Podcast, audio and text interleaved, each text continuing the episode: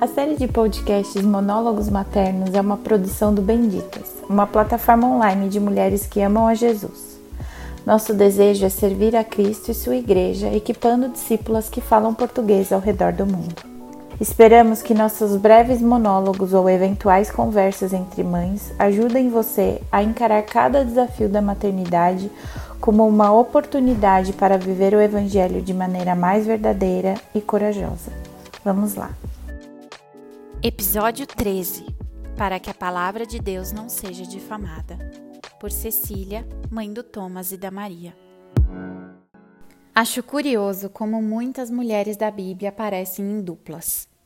Ao longo dos livros, as Escrituras as apresentam para nós em situações de parceria ou de conflito, em relacionamentos positivos ou negativos.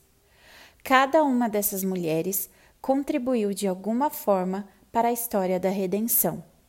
Sara e Agar, Raquel e Lia, Sifra e Puá, Débora e Jael, Ruth e Noemi, Ana e Penina, Batisseba e Tamar Maria e Isabel, Marta e Maria, Trifena e Trifosa, Evódia e Sintique, Lloyd e Eunice.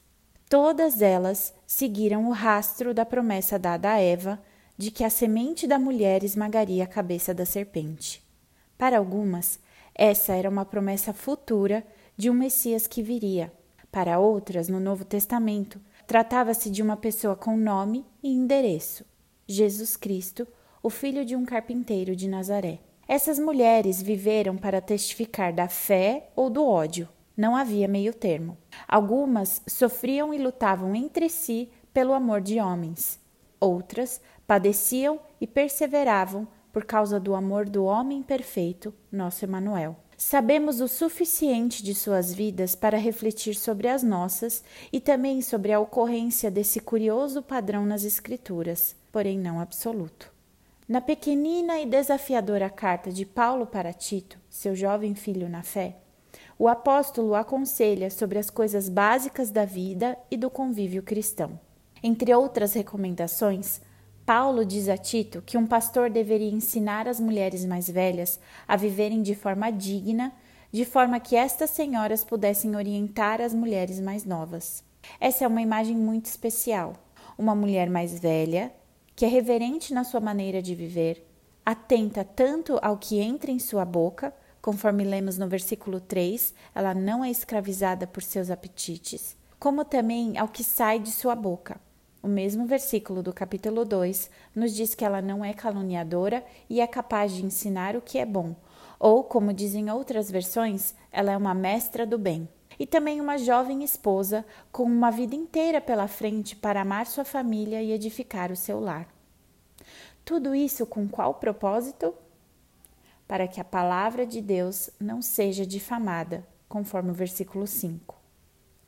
É claro que a harmonia familiar é importante, que uma casa bem administrada é essencial, que saibamos amar nosso cônjuge e filhos conforme a Bíblia nos ensina.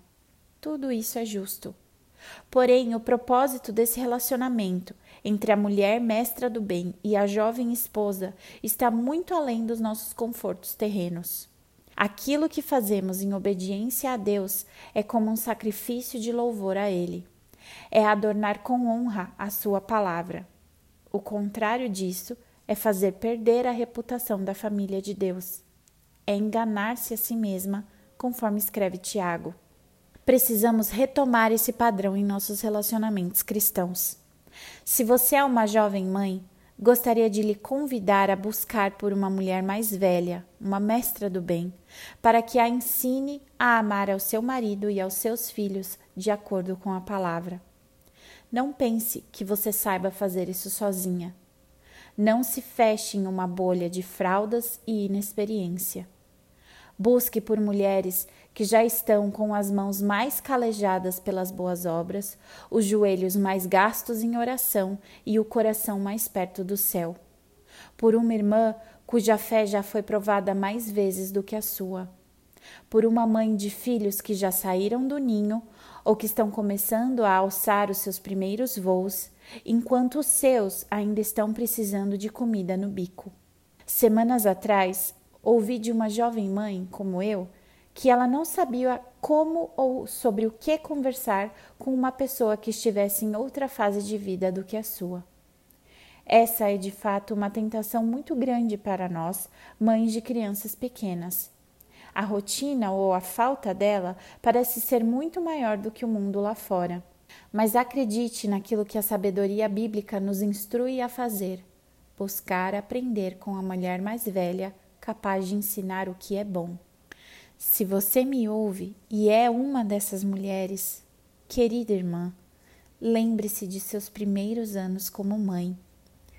Pense em quantos conselhos você gostaria de ter ouvido naquela época e não tinha ninguém para lhe oferecer. Ou, se pela graça de Deus você teve uma mestra do bem que a instruiu no caminho do Senhor, pondere o quanto essa ajuda foi importante para a sua caminhada cristã e para que a palavra de Deus não fosse difamada em seu casamento e na criação dos seus filhos.